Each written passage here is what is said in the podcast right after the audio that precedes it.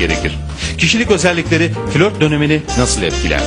Flört hakkında bilmek istediğiniz her şey şimdi kırmızı noktada. Hoş geldiniz.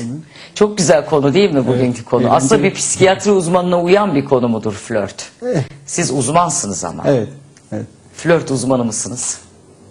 Flört aslında psikiyatrinin temeli flört her şey yani. Değil mi? Bence de insan Evet. aslında hayatla da flört eder değil mi? Biz tabii ki e, aşk flörtünden bahsedeceğiz ama flört aslında hayatımızda çok büyük yer tutan bir şey değil mi? Yani flört, Flört nedir aslında flört tam olarak? e, insanın öngöremediği bir şey için uğraşması ve bu uğraşırken o belirsizliği yaşaması. Bir oyun gibi bir şey ama ben flört edeyim diye flört etmiyor insan. Tabii, doğru. Mesela bir Yunan tanrısından örnek verelim. Nasıl bir şey, nasıl yaşanıyor bu? Thanatos diye bir Yunan e, kralı e, Yunan tanrılarını kızdırıyor. Kızdırınca buna ceza veriyorlar ve bir gölün içine e, boğazına kadar suya gömülü olarak kalması cezasını veriyorlar. Başının üstünde de bir meyve ağacı. Acıkınca meyve ağacına uzandığında rüzgar meyve ağacını uzaklaştırıyor. Susayınca suyu içmeye kalktığında göl çekiliyor ve suyu içemiyor. Flört bu aslında. Arzunun bir türlü e, tatmin olamaması, arzunun e, bir türlü e, nihayetine, amacına ulaşamaması demek. İnsan ilişkisinde de bu böyle aslında. Yani nihayete ulaştırmadan önceki davranışlarımız mı flört oluyor? Bir Evet. el ele tutuşmak mesela olduğu zaman flört bitmiş mi oluyor? Yoksa flörtün bir küçük hediyesi mi oluyor mesela? Evet, flört yani psikiyatriyle de ilgisini sordunuz ya. Psikiyatri aslında insanın arzusuyla ilgileniyor. İnsanın arzusu bittiğinde, arzusu yoksa ölüm demektir bu. Ay evet. E, değil mi? E, arzunun ne, belli bir hedefe olmadan o arzunun peşine düşüp onun peşinde koşmak. Bir belirsizlik var. Bir o belirsizlik iki kişi arasında olunca bir oyuna dönüşüyor bu ve onu nasıl tatmin ederim? Karşı taraftaki kişi bunu tatmin edebilir mi? Ben ne istiyorum? O ne istiyor? Kendini tanıma, tanıtma, karşı taraftaki kişiyi tanıma ve tanıtma bu dört e, para- durum arasında e, bir oyuna dönüşmeye başlıyor bu. Ama oyunu günlük e, hayatta kullandığımız anlamda kullanmıyorum. Hani bu bir strateji e, durumu. Ne- neden buna girişiyoruz filan biraz sonra konuşacağız belki ama burada kuşkunun olduğu, e, arzunun tatmine ulaşmak için e, tatmine ulaştırmak için e, oynanan bir oyun bu. Ama iki taraf da bunu niye yaptığının çok bilincinde olmadan yapar. Eğlenceliymiş gibi görünür ama bir yanıyla da bir işkenceye dönüşebilir bu. Öyle mi? Öyle değil midir? Bilmem. Niye? Şimdi söyleyin bak merak ettim. Yani flörtü işkenceye dönüştürürsen kaçabilirsin. Kaçamazsın. Yani e, yananın belli bir süre sonra yakana, yakana dönüştüğü, yanıp kül olanın küllerinden yeniden doğup bir iktidar ilişkisi aslında. Yani iktidarın kim olacağı, kimin öne geçeceği, kimin belli bir süre sonra köleye dönüşeceği hiç belli olmaz. Ay öyle bir anlattınız ki vazgeçtik tamam flört etmiyoruz arkadaşlar hadi iyi geceler dermişim. Çok korkuttunuz Yani bizi şimdi. konumların sık sık değiştiği, nedeni niçini çok iki tarafta açısından da bilinmeyen ama bir şekilde de vazgeçilemeyen e, bir bir kuşkunun olduğu, bir belirsizliğin olduğu bir e, oyun. Yani bir iktidar savaşı aslında ama neyin iktidarı, niye bu savaş var? E, Onu da problem de orada çıkıyor zaten. Ha. Psikiyatri de onunla ilgileniyor zaten. Bu bir semptom yani bir bir belirti, bir bir sorunun belirtisi ve o sorun ne? İki kişi de o sorunu merak etmeden sanki gizli bir anlaşma varmış gibi birbirlerine asla sormadan. Çünkü bitirici her darbe, tanımlayıcı her cümle flörtü bitirir aslında. Yani şunu yapıyoruz dediğiniz Doğru. zaman flört bitmiş oluyor. Flört bilinmeyen bir iyi bir şeyin peşine düşmek. Zamanla bağı var yani. Mesela insan zamandan çok şey bekler. Sanki ileride önemli bir şey olacak da bizim hayatımız bugünkünden ve geçmiştekinden daha güzel olacakmış gibi. Niye güzel olacak? Yani ne çıkacak da bizim hayatımız güzelleşecek? O ne o, o bilmediğimiz nenin peşine düşme bu. Ee, ama burada bir sürü parametre var. Karşınızdaki kişi var, siz varsınız. Sizin kendinizle ilgili bilmediğiniz hani o bilinç dışı denen şey var ya işte o neyse o bilinç dışını da konuşuruz. Bir ayrı bir yapıymış gibi orada duruyor. Ee, sizin bir kişisel tarihiniz var, karşınızdakinin bir kişisel tarihi var. Yani sanki karşı taraf sizde bir eksiklik var da onu tamamlayacakmış gibi bir his bu. Zamana bağlı, size bağlı, karşınızdakine bağlı. İşte bu gerçekleşecek mi, gerçekleşmeyecek mi? Heyecanı, kaygısıyla giden Kısa süren bir şey herhalde değil mi? E, bir ilişkinin bir parçası mı flört peki yani? O iki kişinin benlikleriyle ilgili bir şey. Çok uzun da sürebilir. Yani Hayat boyu da strateji- flört edebilirsin. Eşinle Edilebilir. hani derler ya biz hep flört ederiz diye. Belki de e, cilveli bir ilişkinin içinde e, belki her şeyin böyle çok yerlere yatırılmadığı, e, masaya yatırılmadığı bir ilişkide, yerlere değil de masaya diyelim, e, flört devam edebilir. Ama dediğiniz gibi bir, bir zaman sonra artık fazla kartlar açılıyor yani o flörtün çekiciliği herhalde kalmıyor. Yani e, sonunu öngördüğünüz bir yerde flört olmuyor. O yüzden sonu üzerinde iki tarafta gizli bir anlaşma varmış gibi konuşmaz dedik ya. So- sonunu öngördüğünüz zaman bitiyor. Yani çünkü zamandan beklediğiniz şey ne sizin? Hayatım güzelleşecek, benim hayatım değişecek, bekliyorum. Bir gün daha iyi olacak. Ama o ne olacağını söylediğiniz zaman, olacak şeyi bildiğiniz zaman o bilinç düzeyinde anlamı kalmıyor. Hani e, işte aşk gizemdir falan filan gibi klişeler vardır ya hep buradan türetiliyor aslında. Aslında bir şey ifade etmeyen sözler bunlar ama Bence bunun de. başka bir başka bir mekanizması var. Yani başka bir mekanizma o mekanizmayı şu anda işte e, e, psikanalizi bir tarafa bırakırsak edeb- edebiyatı biraz sonra onları konuşuruz. İkisini bir tarafa bıraktığımızda rasyonel e, yani bilimin şu anki paradigmasıyla açıklanamayan algıdan kaçan bir şey var. O süzgeçten kaçan bir şey var. Yani ben buraya gelmeden önce mesela interneti biraz taradım. Ne diyorlar bu konuda? Ne e, insanlar ne yazıyor? E, çok o, yani ko- konuyu çok aydınlatmayan. İşte bu bir e, oyundur. Bu bir ya- yarıştır. İşte kötü bir şeydir. Birinin diğerini kullanmasıdır. Bir ilişki işte denenerek öğrenilmez filan. Bir de bu işin bir- birçok bileni var, çok ya- yazanı var. E, ama başka bir şey var burada. Yani açıklamıyor bu bize. Ama Açıklamıyor. e, belki de herkesin kafasında olan bir şey, başka değişik olan bir şey flört yani. Belki de tam böyle yüzde yüz bir tanımı yok bir hastalığa koyduğunuz gibi. Çünkü birisi için belki çok gereksiz bir eylem, birisi için çok gerekli ve bir ilişkiye girmeden önce muhakkak yapılması gereken bir şey. Kimine göre ayıp, kimine göre günah, kimine göre yasak bilmiyorum ki yani aslında bu biraz da göreceli bir kavram yani tıbbın tam da böyle birebir adını koyduğu bir şeymiş gibi gelmiyor bana flört açıkçası. Flört çeşitli çünkü bir de. Bir formülü var mı flörtün mesela? Aslında benim inandığım bir formülü var. Öyle mi? Biz evet. burada otururken mesela hiç seyirci çakmadan flört edebiliriz. Yani flört çok değişik bir, bir, bir şey. Nasıl bir tanım koydunuz siz mesela flörte? Yani bir doktor olarak sizin kendi tanımınız nasıl bir şey? Yani e, flört e, e, iki insan arasında geçtiğine göre o zaman e, insanı tanıdığımız zaman yani insanın davranışlarını bildiğimiz zaman neyi niye yaptığını bildiğimizde aslında flörtü de anlayabiliriz diye düşünüyorum. İnsan nasıl insan oluyor? İnsanın kişiliğine bağlı bir yanı var bunun. İnsana baktığımızda e, insanın e, seçimleri, beğenileri nasıl gelişiyor? İşte etmek gerekir. Kişilik özellikleri flört dönemini nasıl etkiler? Flört hakkında bilmek istediğiniz her şey şimdi kırmızı noktada. Geri döndük. E çok yani o kadar depresif anlatıyorsunuz ki birazdan ağlayacağım. Şimdi. Olur tamam. Şimdi o zaman mesela bir örnek verelim demiştik. Ee,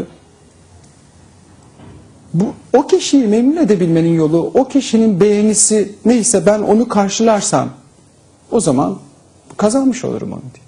Yani histerik bir pozisyon belirlerseniz, ötekinin arzusu üzerinden kendinizi kurarsanız o zaman sizin bundan sonraki ilişkilerinizde kabalaştırarak söylüyorum şöyle bir şey olacaktır. Öteki sizi beğendiği zaman mutlu olacaksınız. Ha. Ve öt- sizden be, sizi beğenenler olduğu zaman onların o arzusu ölmesin diye hep onun peşinde koşacaksınız. İşte daha güzel görünmeye çalışacaksınız. Onun istediği neyse daha akıllı olmaya çalışacaksınız. Onun istediği ahlaksa daha ahlaklı olmaya çalışacaksınız. Dolayısıyla sizin ileride, il- ileriki yaşamınızda, erişkin yaşamınızda belir, alacağınız pozisyon bu olacaktır. Neydir? Ee, Flörtünüz de böyle olacaktır. Flört etme şekliniz de böyle olacaktır. Öteki üzerinden kendinizi kuracaksınız. Ya da ne bileyim e, işte kendinizi mükemmelleştirerek eğer o üçlü pozisyonda ben iyi olursam bu eksiğin tamamlanacağını o zaten anlar diye düşünürseniz, obsesif böyle e, daha kontrollü bir karakterseniz işte o zaman sürekli kendinizi mükemmelliyetçi bir yapı içinde flört ederken de böyle bir biçim belirleyeceksiniz. Karşınızda çıkan kişiyle eğer bu uyumlu olursa biraz daha uzun sürecektir. Ama flörtün e, insanın en büyük çıkmazı şu. Bu eksik hiç tamamlanmayacak. Çünkü bunu tamamlamak mümkün değil. Yani insanın bir e, e, paradoksu var. Paradoksu şu. Şuna bardak dediğimiz zaman bardak aslında bu nesnenin bir tek özelliğini karşılıyor. Yani hepimizin aklında başka şeyler, başka imgeler canlanıyor. İşte o küçüklüğümüzde sembolize ederken e, annenin sıcaklığı, soğukluğu filan. Yani bunu biz aslında kestirme yoluyla öğreniyoruz dili. Dolayısıyla bardak dediğinizde aslında hiçbir zaman tam bardağı kapsayan bir kelime üretmiş olmuyorsunuz. O bardağın bir kısmı eksik kalıyor nitelikleri açısından. Dolayısıyla biz kelimelerle düşündüğümüze göre ürettiğimiz bütün kelimelerin sonuçta e, varacağı yer hep eksik kalacaktır. Yani bir şeyi hiçbir zaman tam anlamıyla gerçeğe ulaşamayacağız. Gerçeğe ulaşamayan varlığa insan diyoruz aslında. Doğada rasyonel olmayan, gerçekçi olmayan tek varlık insandır. Çünkü insan kelimelerle düşünüyor. Ve insanın e, sanıldığının aksine aptalca işler yapar insan.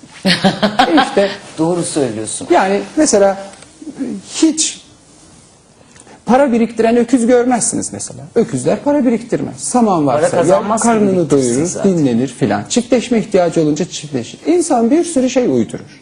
O eksiği tamamlamak için hatalı, eksik kelimelerle düşündüğü için üst üste kurduğu zaman orada bir eksik kalır. Yani kuramcıların diliyle konuşmak istemiyorum hani anlaşılmaz olur diye. Ee, e, Mesela Lacan'ın geliştirdiği bir şey bu Freud'a dayanarak. E, kişinin e, gerçeğe ulaştığı an zaten ölüm oluyor. Yani arzunun öldüğü an. Arzuyu karşılayama, karşılayamıyorsunuz. Mesela siz dediniz ya flört e, bir şeyin ön Bir, bir parçası mı? Ön parçası. Ön parçası mı? Değil aslında. Çünkü flört bir at koyduğunuz an biten bir şey. Başka bir şey. Belki de bana göre sanki flört e, aşk ilişkisi, arkadaşlık ilişkisi vesaire ya da başka ilişkilerden farklı bir durum. Yani flört başlı başına bir ilişki biçimi. Hepsinden bağımsız bir Hmm. şey. Mesela görücü usulüyle evli- evliliği düşünün. E, görücü usulüyle evlenen insanlardan mutlu olanlar yok mu? Var, olmaz Ama flört ederek evlenip çok iyi anlaşıp da evlendikleri günden itibaren mutsuz olan insanlar yok Olmaz mı? Var. Her o zaman flört var. bizi bir şeye hazırlamıyor ya da bizi bir şeyden yoksun bırakmıyor. Başka bir şey sanki o. Mesela flört başka alanlarda da kullanılabilir. Mesela çok flörtöz bir kişilik derler bazı insanlar için. O insanlar e, çok ciddi ilişkilere veya e, bir sona ulaşmaya çalışmazlar. Sadece flört etmekten hoşlanırlar. Senle flört eder, onunla eder. Bir şey. Flört etmek de ne, neyse işte cilveleşmek, hoşlaşmak, konuşmak, hahi biraz e, belki e, cinsel enerji verip ama onu bir şeye erdirmeden, bir sonuca erdirmeden bir ufak şey yapmak böyle bir hoşluk kendisi Mesela, için. evet. Flörtöz bir kişilik derler. Bazısı hiç değildir. Dangada dungadadır. Ne istediğini o ilişkiyle ilgili söyler. Hiçbir flörte şey bırakmaz. Hiç e, bir meydan bırakmaz. Demek ki bu biraz kişilikle de ilgili bir şey Elbette. yani. Yani mesela örnek üzerinden gidersek az önce söylediğiniz gibi mesela histerik özellikleri olan bir kadını düşünelim. Doğuyor. İlk dost kim? Anne. Anne ile o zaman önemli olan ilişkisel benliği gelişiyor. İlişki onun için çok önemli. Yani ilk dost çünkü ama erotik nesne kim? Baba. E baba ile böyle bir şeye girerse ilk dosta ayıp olacak. Yani o ilişkiyi bozacak. E ama e, arzu da ona yöneliyor. O zaman kız çocukları mesela erkek çocuklarına göre çünkü erkeğin gittiği yol biraz daha zor gidiyor. Daha bir ilişkide olmalı. önem, önem, önemli olan ilişki onda. Yani ilişkinin sürekliliği daha önemli. Cinsellik sanki biraz daha bastırılıyor, geriye bırakılıyormuş gibi oluyor. Erkek çocuğunda ise mesela ilk dost kim? Gene anne ama erotik nesne de anne. Evet. Özdeşleşmesi gereken kişi baba. Babayla özdeşleştiğinde e, bu sefer erotik nesneden uzaklaşması gerekecek. E, o o zaman babayla özdeşleşme bir rekabeti getiriyor. Erkek daha rekabetçi oluyor filan. Onun için önemli olan sonuç, hırs, e, hırs yapıyor. Yani bir geçme, geçilme ama öbüründe ilişki daha önemli. Mesela erkek daha pornografik bakıyor. E, ergenlik süreci de öyle geçiyor. Sayı, kadını aşağılayan, indirgeyen davranışlar falan. ve şeyi e, e, ilk öncelediği durum cinsellik oluyor. Şimdi o e, histerik kadın üzerinden baktığımızda o zaman ne yapacak? Cinselliği ketleyecek. Çünkü cinselliği ketlemediği zaman anneye ayıp olacak. En yakın dost- dosta ayıp olacak. O zaman ne yapıyor? Ötekinin beğenisi üzerinden kendisini kurmuyor muydu bahsettiğimiz kadın? O zaman işte ne bileyim farkında olmadan, amacı cinsellik olmayan, sonu cinsellik olmayan çünkü o ketlenmiş, onun farkında bile değil. İşte ayartıcı davranışlar filan, sözler, şunlar bunlar ama işte yemeğe gitmeler, şunu bunu yapmalar filan. Ama sonra adam bir gün e, hadi o zaman işte e, akşam biraz daha yakınlaştıklarında filan aa deli mi ne? Yani gerçekten bilinç dışı bir şekilde cinselliği erteleyen, cinselliğin önemli olmadığı bir durum. Orada asıl olan ayartmak. Ve genellikle üçlü triangüler ilişkileri tercih ederler. İşte diyelim ki kadınsa bu, bir kadın bir erkek vardır ve üçüncü olarak kendisi vardır. Orada asıl olan çaktırmadan beğeniyi toplayan kişi olmak ister. Flörtü böyle kurgular. Oysa mesela erkek üzerinden düşündüğümüzde narsistik bir erkeği düşünelim. O rekabetçi yapıda bir yetersizlik hisseder. O yetersizlik onu e, bir taraftan da sürekli erotik nesne kaybı korkusu vardır. Çünkü öteki elinden alacaktır. Sürekli sayı çoktur onda. Birbirinden habersiz bir sürü kadın vardır. Ve bu kadınları fethetme üzerine kurulmuştur. Ve bu fethetme mesela narsistik bir erkekle birlikte olan kadın sık sık şaşkınlığa düşer. Adam kamyonlarla gül getirir, telefonlar eder, yüzükler alır, altınlar, şunlar, bunlar. E, o tam vuslata erecekleri anda bir bakarsın sabah adam yatakta yok gitmiş. Çünkü e, eğer o ilişki sürseydi çünkü ilişki bu, bu, bu tarz rekabetçi bir erkekte anneye gerilemeyi, kadınsılaşmayı, rekabette geri kalmayı, babayla özdeşleşmemeyi çağrıştırdığı için annesiyle devam edemeyeceğine, yani o büyük yasağa devam etti, enseste karşı gelemeyeceğine göre kaçıp gidecektir. Ee, diğer taraftan da bu alternatifleri çoğaltarak da o rekabette başarılı olduğunu görmek isteyecektir. Ve genelde hangi kadınları isteyecektir? Diğer erkeklerin beğendiği kadınları isteyecektir. Dikkat ederseniz esasında belirleyici olan kişinin o anne baba çocuk üçgeninde aldığı pozisyon erişkin yaşamını da belirliyor. O zaman flörtü şöyle tanımlayabiliriz. Flört bizim geçmişte bize yasak edilen ensestin ya da yasak edilenlerin geçmiş kişisel tarihimizin yeniden yeniden her seferinde sanki ilk defa yaşıyormuşuz gibi hemen hemen aynı şekilde tekrarlanmasıdır diyebiliriz. Ama bu bizi rahatsız eden bir durum olmuyor genelde değil mi? Tam anlayamadım aslında. Yani e, siz çok rahatsız edici bir şey söylediniz ama flört ederken bu insanları rahatsız etmiyor. Aslında yorucu bir şey. Sizin tarifinizi gidip flört eden birisine söylesen anında vazgeçer flörtten yani. Ama ya da eğlenceli bir yanı depresyona var. girer yani. Sonuçta büyük onu bir diyorum. ödül alacaksınız. Siz çok e, bet bir şekilde anlattı. Yani bet bir şey anlattınız bize. Güzel tarafı güzel bu. bir şey anlatmadınız o hayatınızdaki ama eksiğin, o eksiği tamamlama, yani hayatınızın amacının, e, hayatınızdaki sorunun cevabını bulma olasılığınız var. Zevkli olan yanı bu. ha, değil mi? o Orada zaman, bir heyecanı var işin yani. ona, o zaman o Böyle nesne, sizin gibi düşünsek yani hiçbirimiz flört falan etmeyiz. Hatta flört kelimesini duyduğumuz yerde kaçarız. Seyircilere baştan söylediğim hiçbir şey doğru çıkmıyor. ama flört bizim bilinçli olarak hadi ben flört edeyim diye yaptığımız bir şey değildir. Yok, Mesela değil. sizin başta söylediğiniz gibi flört bazen başka amaçlara e, e, hizmet eder. Mesela işte bir kadın bir erkek konuşurken e, işte bahsettiğimiz kadının aklından e, erotik bir aktarım geçer karşısındaki erkeğe karşı. Ama bu yasak bir şey ya. Hani yasaktı bir zamanlar. O zaman e, size işte çok iyisin, çok yakışıklısın filan der. Sonra birden ben ne yapıyorum deyip dayımın oğluna çok benziyorsunuz diye rahatlatır kendini. Yani sürçmeler, Rahatlatmayan kadınlar da vardır Ha- hatalar kuşkusuz ama o, o pozisyona göre belirlediğimiz bir şey. Yani bu bir, bu flört çeşitli alanlarda kullanabilir. Tabii canım. kullanılabilir. Mesela bir örnek Bir verelim. işini gördürmek için de flört edersin. Gidip Mesela bir- çok yakın bir zamanda seçimler öncesinde e, e, bu bir bilinçli bir strateji olduğunu düşünmüyorum. Mesela Sayın Erdoğan e, ne yaptı? İşte seçim öncesinde bir vaatte bulundu. Dedi ki ben size bir kanal açacağım dedi. Karadeniz'le Marmara'yı birbirine bağlayacak. Şimdi muhteşem bir vaat. Vaat edilen kişi de bunun gerçek olmasını istiyor. Olup olmayacağı konusunda bilgisi yok. Emin de değil. Büyük olasılıkla da olmayacak diye kafasında tutuyor bunu. Ama burada bir vaat var. Flörtün çekici yanı bu. Hep bir vaat var. Yani zaten vaatler cevaplandığı an arzu tükeneceği için onunla işiniz biter. Çünkü buradaki sorun benim benliğimdeki eksikliği karşımızdakinin benliğiyle tamamlayabilme olasılığı, olasılık üzerine gider. Hani burada bir de kaza kavramı üzerinde durmak lazım. Hani psikanaliz neyle ilgileniyor? Hani o bilinç dışı ile ilgileniyor. Dedik ya işte rüyalar, sürçmeler, işte mesela olmadık yerde düşmemiz, olmadık yerde bir şeyi unutmamız, bazen bulmamız. Mesela bunu edebiyata baktığımızda ya da başka alanlara baktığımızda kazayı bir şansmış gibi şey yapar. Ama psikanaliz bu işi şansa bırakmaz. Bu şans değil der. Bunun bizim için bir anlamı var. Onun peşine düşer. O bilinmeyenin peşine düşer. Biz de o bilinmeyeni kendimize bile söylemeden bulabileceğimize inanırız. Aslında insan şöyle bir varlık. Unuttuğunu, hatırladığını unutarak yaşar. Ve her seferinde ne yazık ki o aynı şeyi tekrarlar. Çünkü bu sefer bulacağım der. Bu sefer bulacağım ve karşı taraf hani kördür falan deriz ya. Kör falan değildir aslında.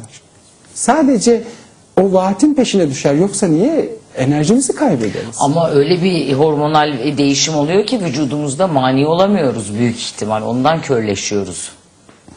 Bu da mesela Ama şey- yaşla ve tecrübeyle değişen bir şey. Aşkla çok yani değişen bir şey. Öyle hep aynı. Şimdi aşkın bir formülünü verin desem nasıl vereceksiniz ki? Herkes için çok değişik. herkes için değişik olmasını açıklıyor aslında söyledikleri. Aldığımız pozisyon hepimizin farklı. Hepimizin Evet. farklı.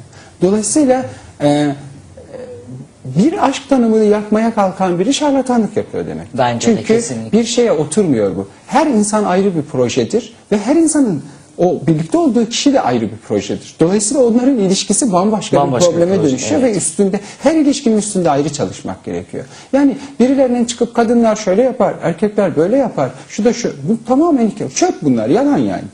Tamamen işte bu yaşam keçilerinin şunların bunların uydurduğu yalanlar bunlar. Ya böyle bir şey olabilir mi?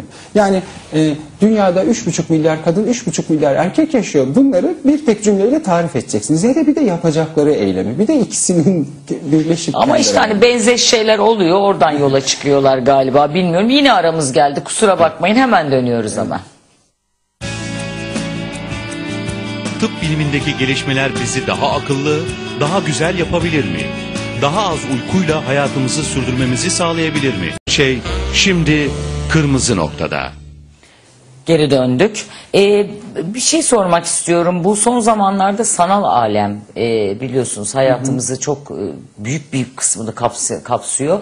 Ve e, gördüğüm kadarıyla gençler e, konuşup tanışıp ya zaten diyorsunuz ki 7 milyarımız hepimiz birbirimizden değişiyiz. Bir de hani belki kelimeleri yanlış seçiyoruz hayatta e, davranırken veya kelimelerle düşündüğümüz için bir takım hatalara düşüyoruz. Ama insanız neticede insanlık böyle yaşanıyor. Bunu bir de makinalaştırdık yani. Makinalar üzerinden birbirimizle bir iletişim kurmaya çalışıyoruz. Bu tip flörtleri mesela nasıl değerlendiriyorsunuz? Sanal e, flörtleri diyelim. Şimdi aslında e, ö- özellikle şunu bir belirtmek istiyorum. Bir kere ben hani teknolojinin sunduğu imkanların kullanılmasını, teknolojinin kullanılması, gelişmişliğin, modern, kötü bir şey olduğunu düşünmüyorum. Katiyen Kötü değil. bir şey olarak lanse edildiğini de sık sık görüyorum. Yani işte şöyle şöyle yapıyorlar, bilgisayarda yapıyorlar. Sapla samanı karıştırıyoruz büyük Evet. ihtimal. Şimdi orada aslında flört için iyi bir alan bu. Flörtü anlamamız için iyi bir öğretileme alanı. Yani o flört nedir dedik? Aslında kendimizi tanıtma, istediğimiz gibi tanıtma, karşımızdakini tanıma, bir o, bu- bunun stratejisi bu dedik. Ve buradan kendi eksikliğimizi karşımızdakinin benliğiyle tamamlama girişimidir dedik ya. Şimdi sanal alemde bu çok daha kolay. Kendinizi tanıtmak, yazdıklarınız ve söyledikleriniz Evet. oluyor. Karşı tarafın da kendisini tanıtması böyle oluyor. Aslında gerçek hayatta da böyle oluyor. Yani gerçek hayatta da biz seçici bir e, anımsamamız ve seçici bir seçimimiz var. Her şeyi Ama en görmeyiz. azından birbirimizi bir de görüyoruz yani. Hani hiç görmesek yine bir parça görüyoruz. Şimdi 100 kiloluk birisi diyor ki ben 50 kiloyum. Ee, kahverengi gözlüyse yeşil gözlüyüm. Fakirse zenginim. Şurada okudum, bunu yaptım. E, kandırmaca giriyor işin içine yazışmalarda. O nasıl bir flört oluyor ki yani? O zaman şöyle söyleyelim. Şimdi Hani bu- herkes yalan söylüyor demiyorum ama Arzu- yalana çok açık. Anladım ka- doğru.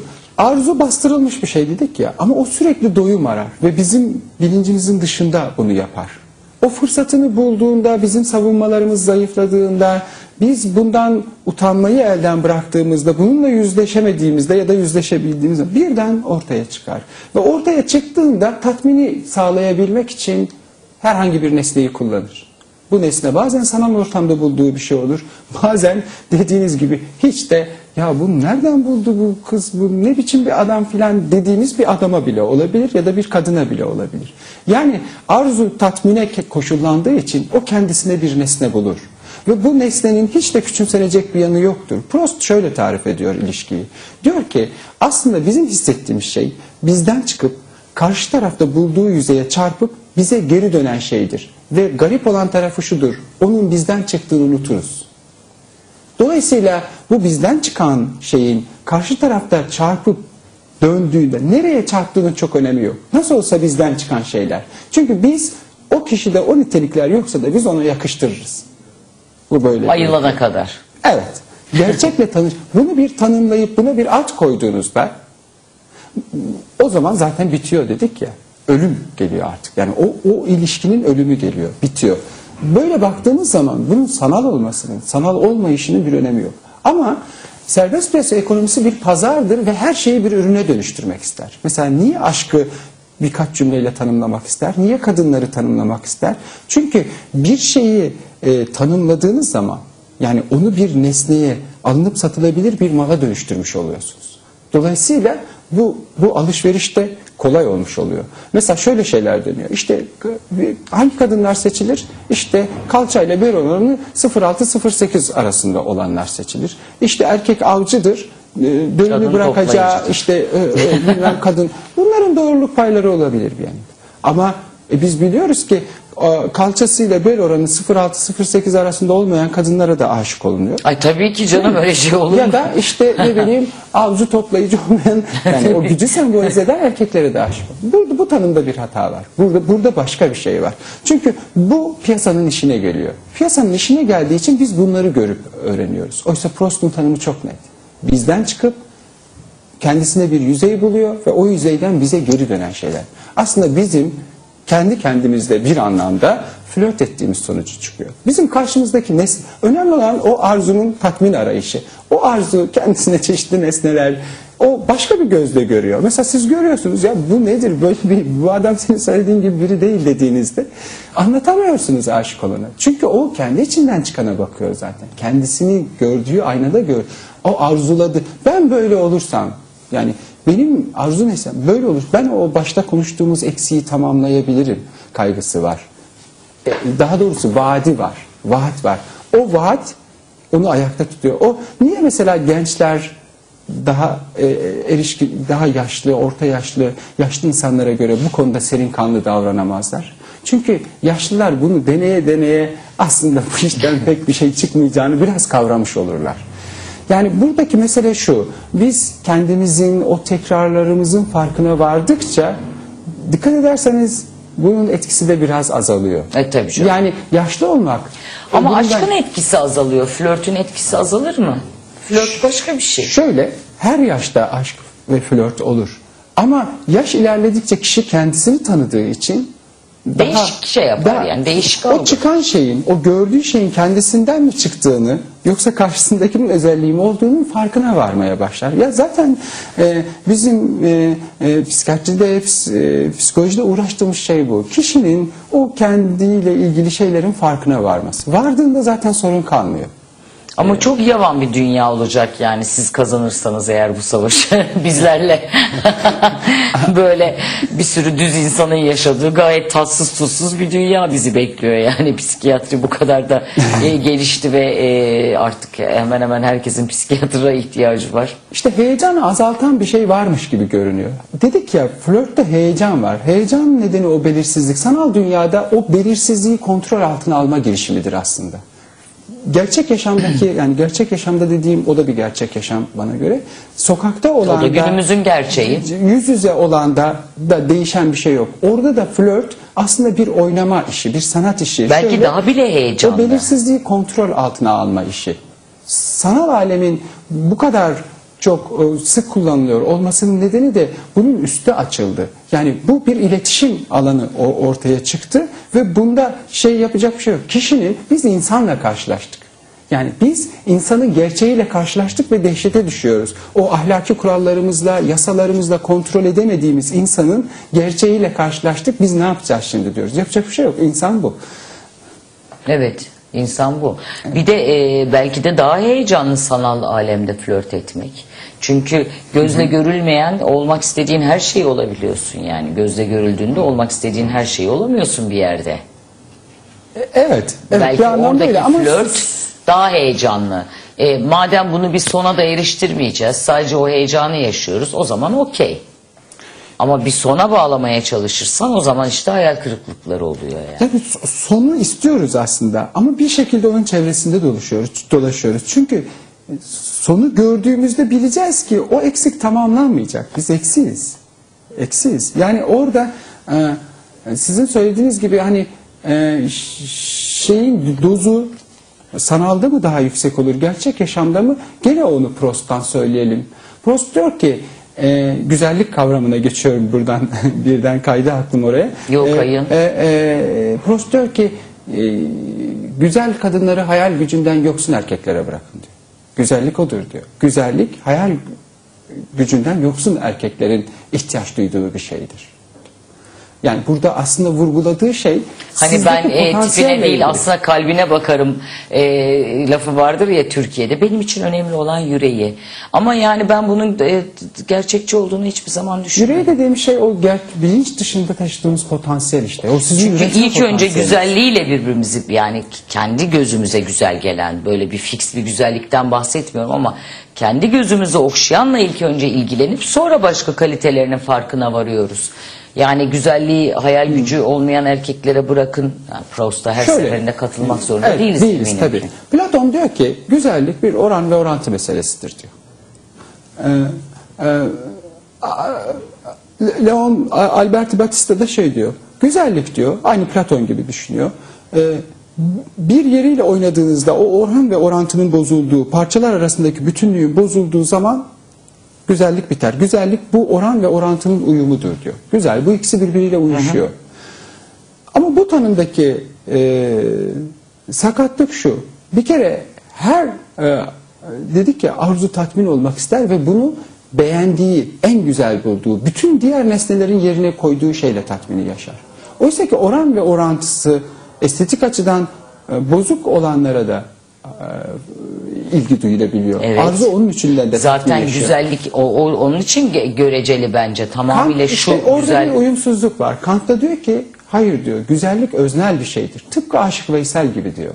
Yani bu bendeki aşk olmasa beş para etmez güzelliği. İşte o aşkı belirleyen şey yani o beğeniyi belirleyen şey size bakan gözün hayal gücüyle yani o bilinç dışında sakladığı potansiyelle ilgili bir şey. Yani siz çok oran o zaman hepimiz işte e, bir e, heykeltıraş bulurduk kendimize. İstediğimiz o. O oran ve orantı karşılamıyor. Başka bir şey var. Sanal alemdeki o e, bizi biraz tedirgin eden, o rahatsız eden şey de bu aslında. Çünkü biz biliyoruz ki bizi tatmin eden şey o nesneden bağımsız. Bizim nesneyle ilişki kurma biçimimiz. biçimimiz. Burada bir politik okuma da gerekiyor bence. Yani bu oran ve orantı meselesiyle ilgili. E, Şimdi serbest piyasa ekonomisine baktığınızda şunu görüyorsunuz. Bunu satabilmek için nesneleştirmesi gerekiyor. Şimdi şişman bir kadını düşünün. Hiçbir şey almıyor yani bu. Upuzun bir şalvar giyiyor ya da üstüne bir tulum gibi bir elbise takıyor. Öyle sevimli sevimli dolaşıyor. Buna bir şey satamıyorsunuz. Ama öbürüne oran ve orantı dediğinizde yani estetiği değiştirerek o kişinin algısını değiştirebilirsiniz. Yapacaklarınızla o kişiyi kandırabilirsiniz bir anlamda. Dediğiniz zaman bu bir ürüne dönüşmüş oluyor. O zaman iki tip kadın oluşturuyor. Mesela özellikle Hollywood e, filmlerinde bunu çok iyi görürsünüz. Bir, hiçbir zaman ya da daha doğrusu her zaman ona içki, içki ısmarlayacak bir erkeğin olduğu ince, e, işte ne bileyim aptal ama şey talep gören bir kadın. Bir de kadınlar arasındaki hiyerarşide her zaman en altta olduğu bilinen şişman, cips, DVD filan satabileceğiniz, işe yaramayan bir zekası olan doktor ya da avukat olan e, ikinci plandaki kadınlar. İki tip kadın var yani. Ama bunların ikisine de ürün satabiliyorsunuz. Birine cips DVD satıyorsunuz, öbürüne de işte ne bileyim elbise satıyorsunuz falan filan. Ee, bu- buradan baktığımızda aslında sorun aydınlanmış oluyor. Çünkü bizim aşk duyduğumuz, ilgi duyduğumuz, bizim arzumuzu tatmin eden şey bizden çıkan bir şey aslında. Karşımızdaki nesne de yüzey buluyor. O yüzey nasıl oluyor? Aslında insan... Kesebilir miyim? Kusura bakmayın ne olur. Yine ara geldi. Hem e, o- onun cevabını hemen son bölümde alalım. Tamam okey. Beslenme ile ilgili her şey. BBC'den çok eğlenceli bir belgesel. Her gün tükettiğimiz gıdalara yakından bakıyoruz. Daha güzel, daha zayıf, daha akıllı, daha mutlu olmak için neler tüketmeliyiz? Beslenme ile ilgili gerçekleri merak edenler için ilginç deneyler ve bunların sonuçları. Beslenme ile ilgili her şey her cuma 19 ve her pazar 20'de HTV'de.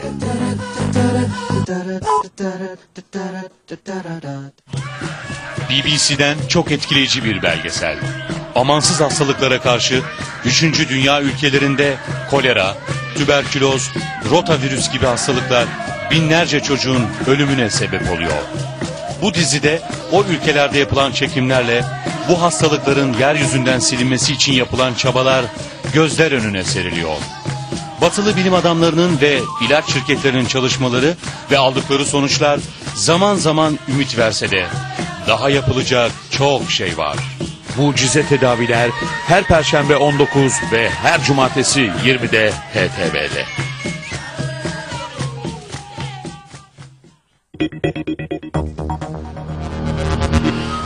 Her birisi ayrı bir heyecan. Sanırsınız ki yani bir nakil bir diğerinin aynı duyguyu mu verir doktora? Hayır. Çünkü altta yatan insan çok farklı karakterdedir. Her bir hastanın ayrı bir karakteri var. Siz onunla önceden bir arkadaşlık ediyorsunuz. Onun beklentilerini biliyorsunuz. Ve daha sonra da gelen kalbin o e, şeyden sonra, nakilden sonra vücuttaki ilk atışı size çok heyecan veriyor. Artık evet ben buradayım, yerim burası, bak buraya hizmet edeceğim diyor. Ve siz sanki alttaki hastanın e, mutluluğu ve heyecanıyla işi tamamlıyorsunuz. Bunlar çok güzel şeyler. Geri döndük. E, dedik ki yani siz Hollywood'dan bahsediyordunuz. iki tip kadın vardır dediniz. İkisine de bir şeyler satabilirsiniz dediniz. Evet. Birine chips kola, birine elbise, ayakkabı. Arzunun ve arzunun kendisine tatmin bulmak için girdiği ilişkilerin, flörtün, aşkın vesaire e, seçtiği nesnenin özelliği şu olması gerekiyor. E, nesne size o geçmişte size yasaklanan şeyi hatırlatmadan o şeyi size yaşatacak bir şey olmalı. Yani kör gözüne parmak mesela pornografiden bahsederseniz birçok kadın hayır der. Ya da birçok erkek hayır der. Yani size o yasağı hatırlatmadan hatırlatan şeyler. Gene örnek verelim, gene Prost'tan örnek verelim. Ee, Prost annesiyle e, e, annesiyle otururken kahvaltıda annesi bir kek yapar ona. Edebiyat tarihinin en ünlü kekleridir onlar. O keki alır, e, kurabiye ya da diyelim, çaya batırır. Yerken bir, bir hoş olur. Böyle çok sanki e, dikişlerinden sökülüyormuş gibi olur e, bu vücudu. Böyle bir, bir mutluluk duyar, bir e, uçarcasına bir şey yaşar. Çok daha güzel anlatıyor onu. Aslında burada o bir e, basit mekanik bir olay bile olsa ona geçmişte başka bir teyzeyi hatırlatıyor. Başka bir teyzenin bacaklarını, ayaklarını, gözlerini filan ona dokunuşunu. Ya da mesela Freud'dan bir örnek verelim. Leonardo'yu anlatırken Leonardo'nun işte annesinin o öpen dudakları, dokunan tenini onda ketlenmeye neden oluyor. Ee, uzun hikaye. Resimlerinde bunu gerçek yaşamda yaşayamadığı için çünkü anneyi hatırlatan, ensesti hatırlatan bir şey olduğu için onu resimlerinde yapıyor. Mona Lisa'yı yapıyor. O dudakları, o gözü resmetmeye çalışıyor. Yani dolayısıyla onun neyle ortaya çıkacağını hiç bilemeyiz. Yani çok güzel olabilirsiniz O ama zaman biz 7 milyar karman çorman Evet. bir şeyleriz yani. Dolayısıyla şeye dönersek Yani böyle bir kimse teknik, çözemeyecek böyle yani. bir teknik, böyle bir şey anlatmak mümkün değil. Yani git şunu şöyle tavla demek çok komik bir şey. Hani bir tane şey Aşk Doktoru diye bir film vardı. Ee, Will Smith e, kadın tavlamayı öğretiyordu erkeklere. Bu o imkansız mı diyorsunuz yani? Ee, Mesela flörtün bir formülü var mıdır? Yok herhalde değil mi? Herkese göre değişir. Yoktur. Hani bu bizim seçici algımız. Biz unuturken de seçici unuturuz, seçerken de seçici unuturuz. Yani birine taktikler verebilirsiniz. Karşı tarafı e, ilgisini çekebilir ama bu mekanik bir şeydir. Heyecan olmayacaktır orada. Ha tabii canım o yok. değildir. Taktikte heyecan yok. Evet, istediğimiz o değildir. Bu bir kaza, kısmet filan öyle diyelim ama kurala bağlanmış bir kısmet. Hangi kurala? Kişisel tarihimize. Kişisel Ya. tarihimiz bize neyi seçeceğimizi, kiminle ne yapacağımızı, kiminle ne yapmayacağımızı, bütün her sevdiğimizi, bütün nesneleri hangi nesne için feda edeceğimizi bize söyler. Ama biz bilmeyiz. O zaman yani 7 milyarımız da. Değişiyiz, evet. Yani Ortak bir- özelliklerimiz olsa da Ha, fiziksel ve ki var, biyolojik değil mi? ama değişiyiz. Evet. Ay korkunç bir şey. O zaman hiç biz burada hiçbir şey konuşamayacağız Neden? böyle Konuştuk şey. işte. Hani mesela işte ne erken boşalmayı konuşuyoruz. Onu konuşmak daha kolay oluyor da tabii konuştuk ama aslında biz konuşurken kafam, kafamda benim bu konu gittikçe karmaşıklaştı yani. Burada sadece 45 dakika boyunca değil siz de bunu birkaç gün boyunca konuşmamız lazım.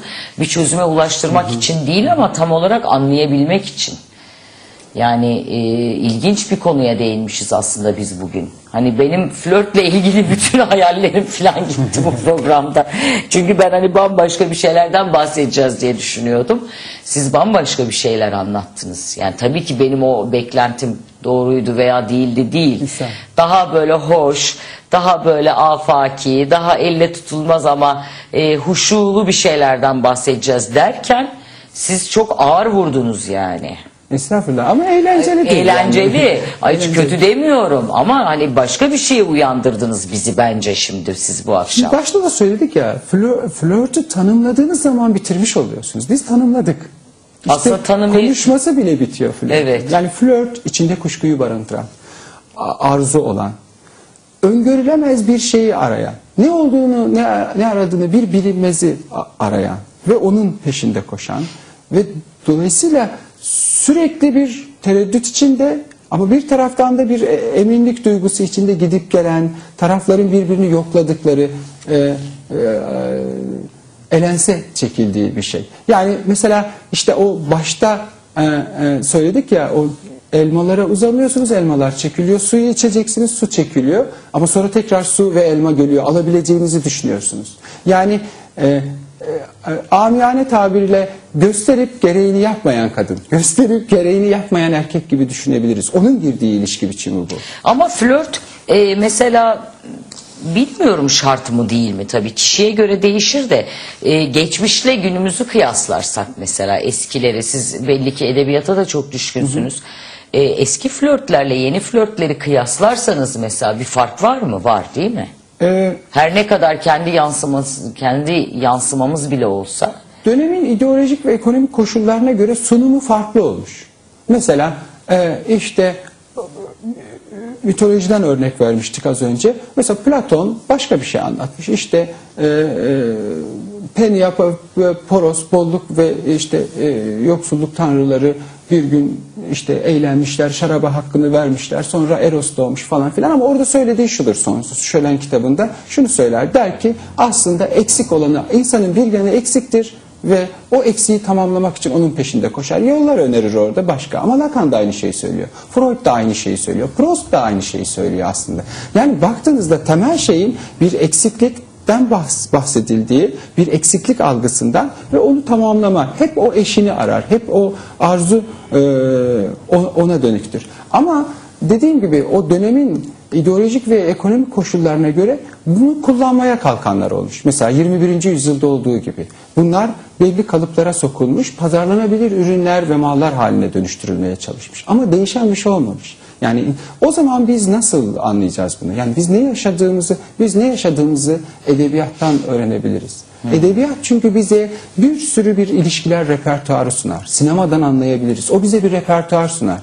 Eğer orada dikkatli izlersek ve kendimizle yüzleşebilecek, kendimizi sorgulayabilecek bir pratiğimiz, bir zihinsel şeyimiz varsa o zaman kendimizi görmeye başlayacağız. Yani kendimizle ilgili benzeşmeler falan kuracağız. Ya da daha profesyonel bir şey psikanalitik olarak o kişisel tarihimizi yokladığımızda farkındalıklar e, e, edinmiş olacağız. Şey yapamayacağız yani biz aslında e, okumazsak ve seyretmezsek bunu bir kara sevdaya dönüştürecek kadar da cahil olabiliyoruz yani değil Kendimizin mi? hiç farkına varmadan yaşamı bitirebiliriz. Yani hiç Bir sürü insanın ol- yaptığı gibi olduğu herhalde. gibi. Hele bizim gibi bir üçüncü dünya ülkesinde bu kadar sanattan, bu kadar bilimden uzak bir toplumda o çatıların altında ciddi iki yüzlü ilişkiler yaşanmakta. Onun için de flört ediyor diye birilerini öldürebiliyoruz Yani işte. haksızlık etmek istemiyorum ama e, ge- gerçekten geri bir toplum ve bir inkar içindeyiz. Yani biz yasakladığımız zaman, biz kontrol ettiğimiz zaman interneti yasakla, sanalı yasakla, sokak sokağa yasakla o kendisine arzu bir çıkacak yol bulur. Ya Gözlerinin etrafını kapatırsın, camın arkasındaki o delikten Ya. bakarak arzu kendisine tatmin bulur. Flört çeşitli yöntemler kullanır kendisine, çeşitli eylem planları yapar, Ee, yaşayış biçimi farklıdır ama herkes flört eder. Her ilişki bir flörttür. Flört kuşkuculuktur. Öngörülemez ol- olanı yabancıyla olan o keşiftir. Çünkü yabancı üzerinden kendinizi keşfetmeye çalışıyorsunuz. Kendiniz üzerinde ne kadar keşfiniz varsa, kendiniz hakkında ne kadar fikriniz varsa ötekine olan merakınız da o oranda azalır. Böylece zamanınızı daha pozitif kullanırsınız ve ilişkilerinizde illa partner değiştirmeye ihtiyaç duymazsınız. Çünkü o zaman o farkındalık size sağlıklı bir ilişki geliştirmenin yollarını gösterir. Hangisinin kişiliğinizin bir tuzağı, hangisinin gerçek olduğunu ayırt etmeye başlarsınız. Aslında o kadar taşsız tuzsuz bir şey de değildir. Ah oh be Allah razı olsun sonunda güzel bağladınız. Evet, güzel. yok yok tabi çok iyi anladım Ee, cehaletin de çok büyük zararı var. Cehaletin her şeye çok büyük zararı var da hayatta. O kadar güzel söylediniz ki yani arzular muhakkak bir çıkış noktası bulacaktır hayatta. Ve biz bunları faciaya dönüştürmektense bu süreci e, kutsayıp güzel bir şekilde yaş- yaşamayı sağlamalıyız değil mi birbirimize? Evet çok doğru. Kendimizle ilgili ne kadar farkındalığımız, kendimizle ilgili ne kadar bilgimiz varsa hayatı, flörtlerimizi, aşık olduklarımızı da o kadar iyi anlar ve o kadar olumlu e, yaşamış oluruz. Ve hayatımıza da bü- büyük tecrübe ve e, güzellik katmış oluruz aslında değil mi? Bir sürü ki- kişi tarafından kötü gözle bakılır e, çok tecrübeli hayatlar. Halbuki ben de tam tersini savunurum. Evet tam tersi doğru bence de. Ama işte herkese öngöremezsiniz böyle bir şey maalesef ki. Aslında bir şeyi düzeltmek ya da bir şeyi değiştirmek ya da gelişime, ilerlemeye yönelik bir şey söylemek istemiyorum. Tam aksine geriye dönelim diyorum. Yani kendimizi yani o çocukluktaki o pratiğimizi anladığımız zaman o sürekli o tekrarı anladığımız zaman birçok şeyi anlamış olacağız. Çünkü biz sembolizasyonu nasıl yapıyoruz? Kendi içimizdeki iyi kötü sembolizasyonunu karşı tarafa yansıtarak. O zaman dünyayı daha iyi anlamaya başlayacağız. Kendimizi tanımak en önemli şey. İnsanın belki de en büyük hatası kendisinin çok rasyonel olduğunu zannetmesi. Oysa insan rasyonel bir varlık değil. Rasyonel olmayışı ona sürekli hata yaptırıyor. Mesela bütün Avrupa'yı yok eden bir Hitler çıkarabiliyor. Ya da ne bileyim anlamsız onlarca savaş olabiliyor. Ya da çok sevdiği bir insanı, e, çok değer verdiği ya da çok olumlu bir ilişkiyi e, saçma sapan bir arzusunu tanımadığı için Ya, değil mi? insan Mahvedebiliyor. kırabiliyor, yok edebiliyor, hayatını mahvedebiliyor. Dolayısıyla kendimizi tanımak aslında hem ilişkilerimizi düzenleyecek hem aşk hayatımızı, cinsel yaşamımızı daha eğlenceli hale getirecek diye düşünüyorum. Vallahi ay Allah razı olsun ya. Şimdi içim çok rahat etti. Çünkü ilk başta bir anda paniğe kapıldım. Eyvah flörtten bahsediyorduk. Facia bir şey çıktı karşımıza diye. Çok güzel anlattınız vallahi. Daha vaktimiz yani çok az vaktimiz kaldı büyük ihtimal. Bilmiyorum ne kadar vaktimiz kaldı ama e, bu flört meselesini ben de kafamda tamamlamış oldum. İlk çünkü iki aranızda çok e, bir anda paniğe kapıldım. Eyvah dedim flört kötü bir şey galiba. Yani bize yaramayan bir şey, bünyemizi zedeleyen bir şey. Ama e, çok güzel söylediniz. Çünkü bizde insanlar nedense hep kendilerini tanımamaya çalışıyorlar bir de anladığım kadarıyla. Yani mesela bir şey olduğu zaman ben dedim ki ben kendimi tanıyorum arkadaşlar. Hani bir şey bir şey konuşurken arkadaşlarla falan yani bunu isterim veya istemem, yaparım, yapmam neyse. Ben kendimi biliyorum diyorum yani. Bu iyidir, kötüdür demiyorum. Sadece benim için bu geçerli. Hep de şöyle bir tepki gelir. İnsanlar kendilerini tanıyamazlar. Halbuki tanıyabilir diye düşünüyorum. Biraz çaba sarf etmek gerekiyor değil mi? Evet. Yani burada şeyi de belki eklemekte fayda var. Kuşku erotiktir. Yani flörtü erotik yapan. Yani niye mesela Kırmızı Nokta programında tartışıyoruz bunu? O erotik yanından dolayı. Kuşku erotik. Erotik olması da şuradan kaynaklanıyor. Biz hani o yasak olana, yasak olan ten, ten yani arzu sürekli o yasak olanla birlikte olup tatmini yaşamak istiyor ya. Bir yandan sürekli onu engellemeye çalışıyoruz. Bir yandan da sürekli ona ulaşmak için kışkırtan yani insan iki şeyi aynı anda düşünen bir varlık. Bütün acımız oradan geliyor ama eğlencemiz de oradan geliyor. Evet. Yani o coşkularımız da orada yaşanıyor. Ama e, kırıklıklarımızda, üzüntümüzde o iki şeyi uzlaştıramamak, iki şeyin birbirini çok az tanımasından kaynaklanıyor. Aslında bir rüyanın tekrar tekrar nasıl ki bir rüyamızı yorumlayamayız. Kişisel tarihimizde de öyle unutmalar vardır. Öyle hatırladığımızda tam bir fantezi vardır oraya orada. Onu tam yorumlayamayız. Onu yaşam bize öğretir ama en kötü öğrenme biçimi tecrübeyle öğrenmektir. Mesela insan kişiliğinde eğer bir tedavi ya da kişinin aşkın bir çabası yoksa değişimler ancak büyük travmalar ve büyük yaşam olaylarından sonra belki olabilir. Başka türlü olmuyor. Onu başka bir gün konuşalım ne olur. Süremiz doldu. Yine gelirsiniz değil mi? Elbette. Ay çok teşekkürler valla. Ee, psikiyatr Agah Aydın bizlerle birlikteydi. Tekrarlayayım.